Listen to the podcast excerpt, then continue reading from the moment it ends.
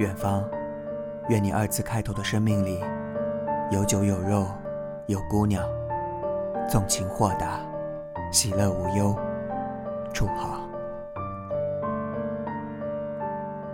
我来到你的城市，走过你来时的路。远方的即时消息出现在私信里时，我瞬间失神。恰逢高雄的玫瑰天主教堂公休，我和朋友马不停蹄地奔走在环岛游的途中。百年古树的荫蔽遮住古老的世界，阳光从树缝儿里露出。可远方的消息把我的思绪拉到了很远很远的地方。远方是我曾经的暗恋对象，初恋男友，和至今为止。唯一一个前男友，他是我全部的青春，是我幻想中白首不相离的人。矫情点说，是我曾经深深爱过的人。可二十岁的年纪，谁又懂爱呢？说了尚欠浅薄，不说，人觉委屈。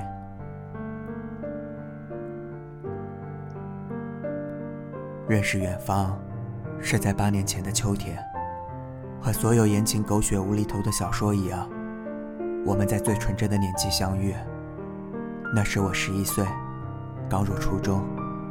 第一眼注意到远方，是在初中第一节英语课上。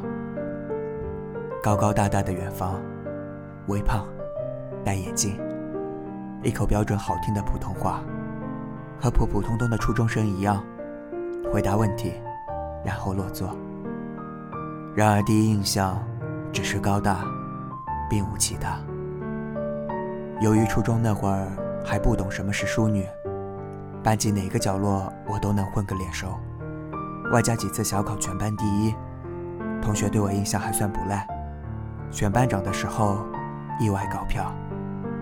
可除高票之外，还有一个意外，远方比我高一票。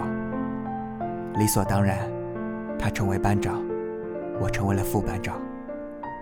后来从远方口中，我得知选班长高的那一票是他自己投给自己的。瞧，他从小就比我有野心。再然后呢，我们各自做各自的优等生。他安稳认真，被大家冠之以作业狂的名号。我耍小聪明，加上周末全部献给了舞蹈班，作业都是从他那里抄来的，甚至。寒暑假前，总要给他几发骚扰电话，短短几分钟记下全部的答案。认真如他，初三之前却从没在分数上超过我。后来的中考，亦落后我两分，但我得承认，他比我优秀。不过那时我并不知晓，他已暗恋我很久。和我说话时，这个高大憨厚的男孩子。会略微口吃，后来暗自明白，因为他害羞。中考前的一个月，我们成为邻座。那时我心里对他曾滋生那么一点点小情愫，不是喜欢的情愫。当时的我，喜欢后座一个干净好看的男孩。对于初中生而言，喜欢一个人，总是一件简单的事情。印象中，毕业的桥段里。总要有大把大把的眼泪。只是在这座小城市里，我们没有离别，只有再见。成绩优异的一部分被学校挖进高中部重点班，所以我们傻傻的妥协，放弃最好的高中，留在母校。毕业生的暑假说来漫长，我和初三喜欢上的男生在一个补习班上高中预科，那时。每周只要见到几次喜欢的人，就可以足够幸福。不知是远方有意为之，还是无意之举，他也出现在那个预科班。那是我最不喜欢他的一段时光，总觉心中的小秘密被人看破。高中开学典礼之前，有一段军训时光，军训的时候见到远方，整个人瘦了好几圈。我们还是同班同学。步入高中后，远方的刻苦认真以及优秀终于得到见证。他可以比我考得高很多，十几个名次，或几十个。故事在这时候终于有了转折，我喜欢上远方了，因为突然发现他打篮球的样子很帅，因为他成绩比我好，因为他百里拉链在我走丢的时候给我打了电话，因为他笑起来很傻很可爱。开始不自觉多看远方几眼，看他在不在位子上，看他是不是在学习，看他有没有和别人聊天，那个人是不是女生，看他今天穿的是格子衬衫还是圆领 T 恤。我开始主动找远方线上聊天，看到他在线，我就扬起嘴角；看到他的头像暗了，我的好心情就像被掏空了。聊着聊着。开始有那么几个瞬间，觉得远方是喜欢我的。记得高一时期，他的同桌曾是位很普通的女生，脸上有些痘痘，安静讨喜。那段时间，我不知道吃了多少醋，看到他们交谈就闷闷不乐。这样的小心思，一直持续到文理分科。远方是个好男孩，在我拿不定主意的时候。愿意和我分析利弊，但他一直鼓励我学习理科，只是我还是没有足够的勇气面对理化生，小心翼翼却又堂而皇之的做了一枚文科生。高二开始，我和远方在不同的班级，我们时而近，时而远。我的日记本里写满了远方。远方，你知不知道，我这么一个懒宅的姑娘。每一次出去，都是为了见到你。有你在的时候，也有你不在的时候。见不到你的时候，我像天塌了一样失落。远方，你知不知道？你存活在我的日记里，是我全部的小心思。所有的想念，都寄托在一本日记本里，谁也不告诉。远方，你知不知道？罗哥十八岁生日，我答应去跳舞。全是因为你，我想跳给你看，可是唯独你缺席了，因为生物竞赛。你知不知道，别人的掌声再响亮，我都不在乎，我只想听你的掌声。元芳，你知不知道，高一你演话剧男主角的时候，我在台下看得如坐针毯，因为你在结局给了女主一个 big hug。台下的观众大喊：“在一起！”我嫉妒又难过。回到家时，偷偷的抹了几把眼泪。远方第一次约我，是在高二那年的夏天，漫步在初夏的公园里。我和远方总是相视而笑，可那时的远方情商似乎没那么高。和我聊天的时候，他总爱聊别的女生。我以为他该知道我喜欢他。我以为他该知道，不能在自己喜欢的女孩面前提及喜欢自己的女孩。但无论远方怎样，我还是喜欢他。高三那年寒假，远方在除夕夜给我打了一个好长好长的电话，我防着爸妈，偷偷摸摸的接，用最小的声音交谈，近一个小时。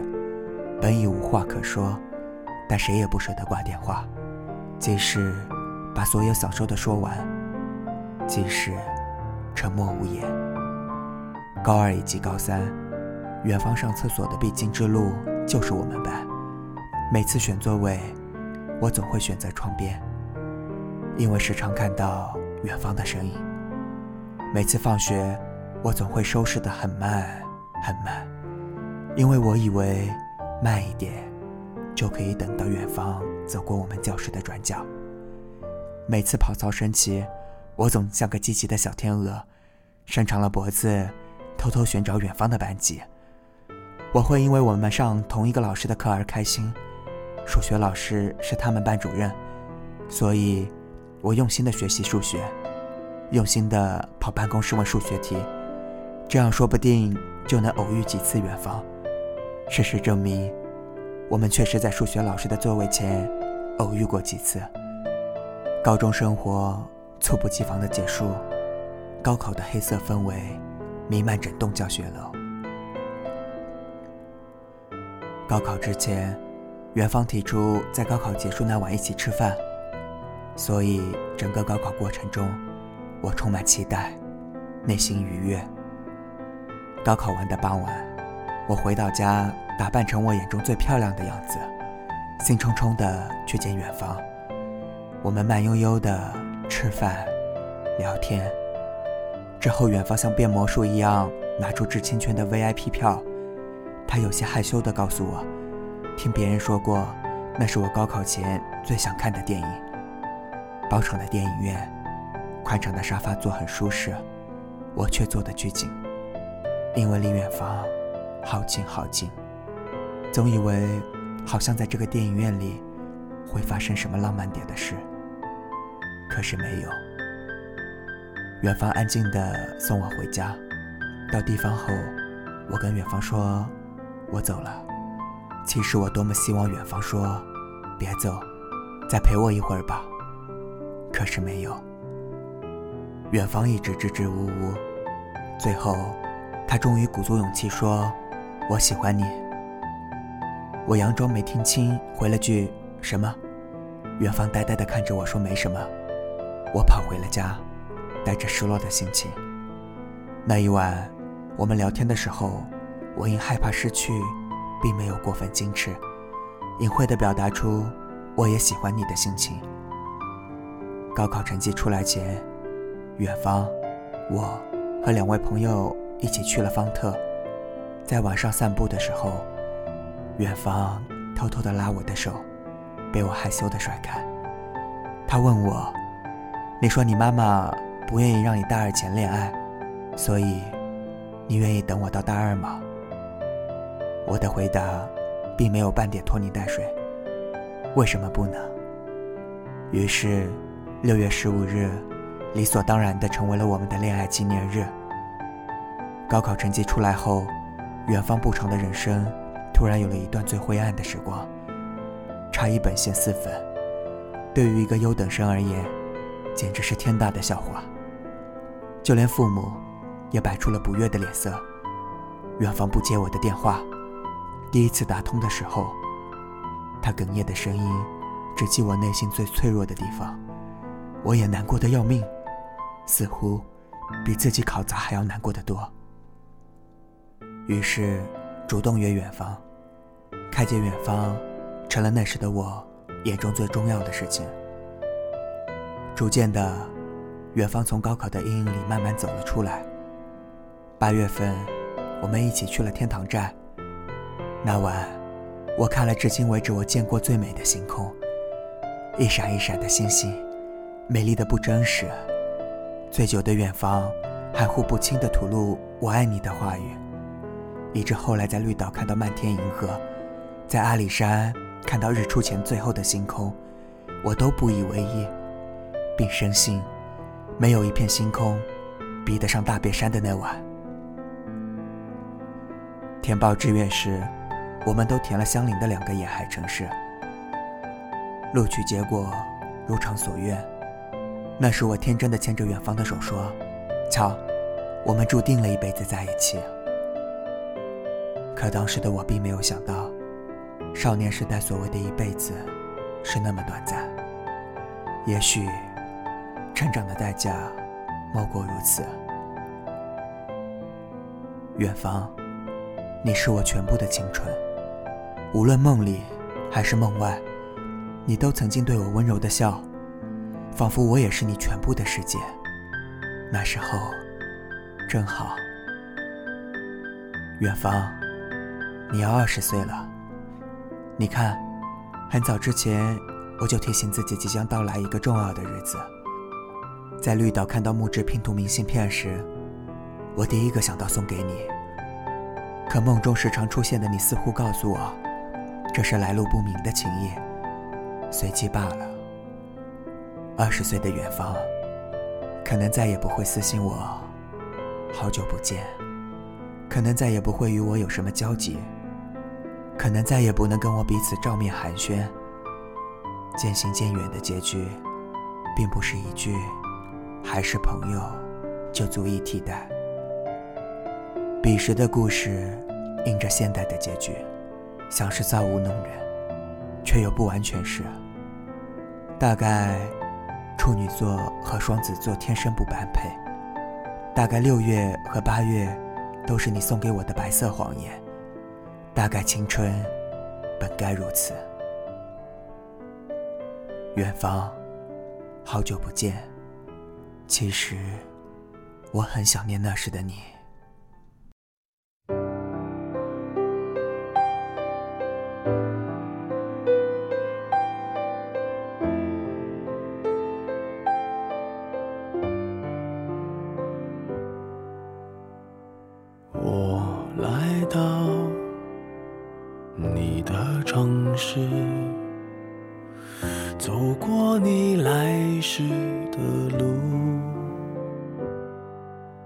想象着没我的日子，你是怎样的孤独？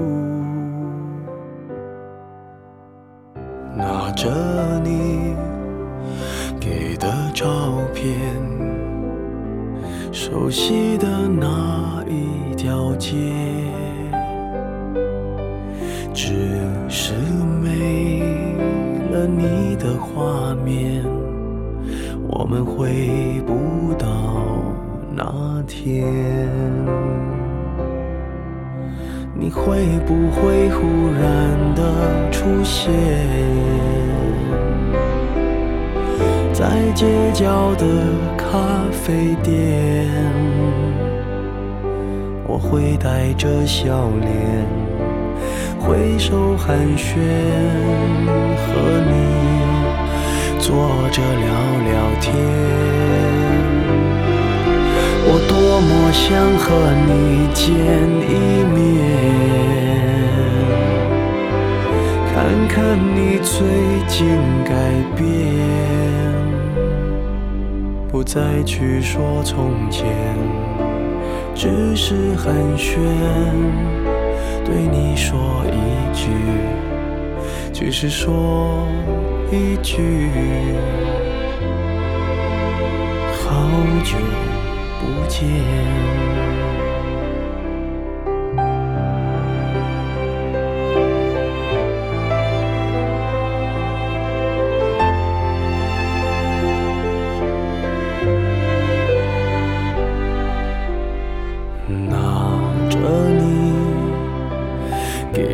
照片，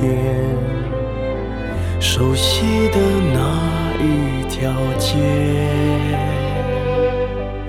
只是没了你的画面，我们回不到那天。你会不会忽然的出现？在街角的咖啡店，我会带着笑脸，挥手寒暄，和你坐着聊聊天。我多么想和你见一面，看看你最近改变。再去说从前，只是寒暄，对你说一句，只是说一句，好久不见。